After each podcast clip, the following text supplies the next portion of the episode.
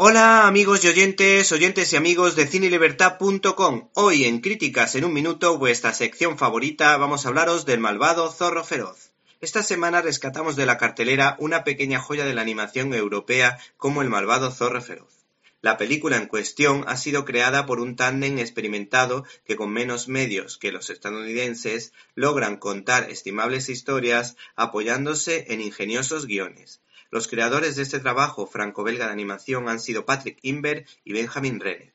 Esos autores tuvieron mucho que ver en la joya de la corona de la animación franco-belga de los últimos años, Ernest y Celestine, deliciosa cinta de animación que fue nominada a los Oscar hace unos años, que contaba la historia de amor entre un oso y una ratona.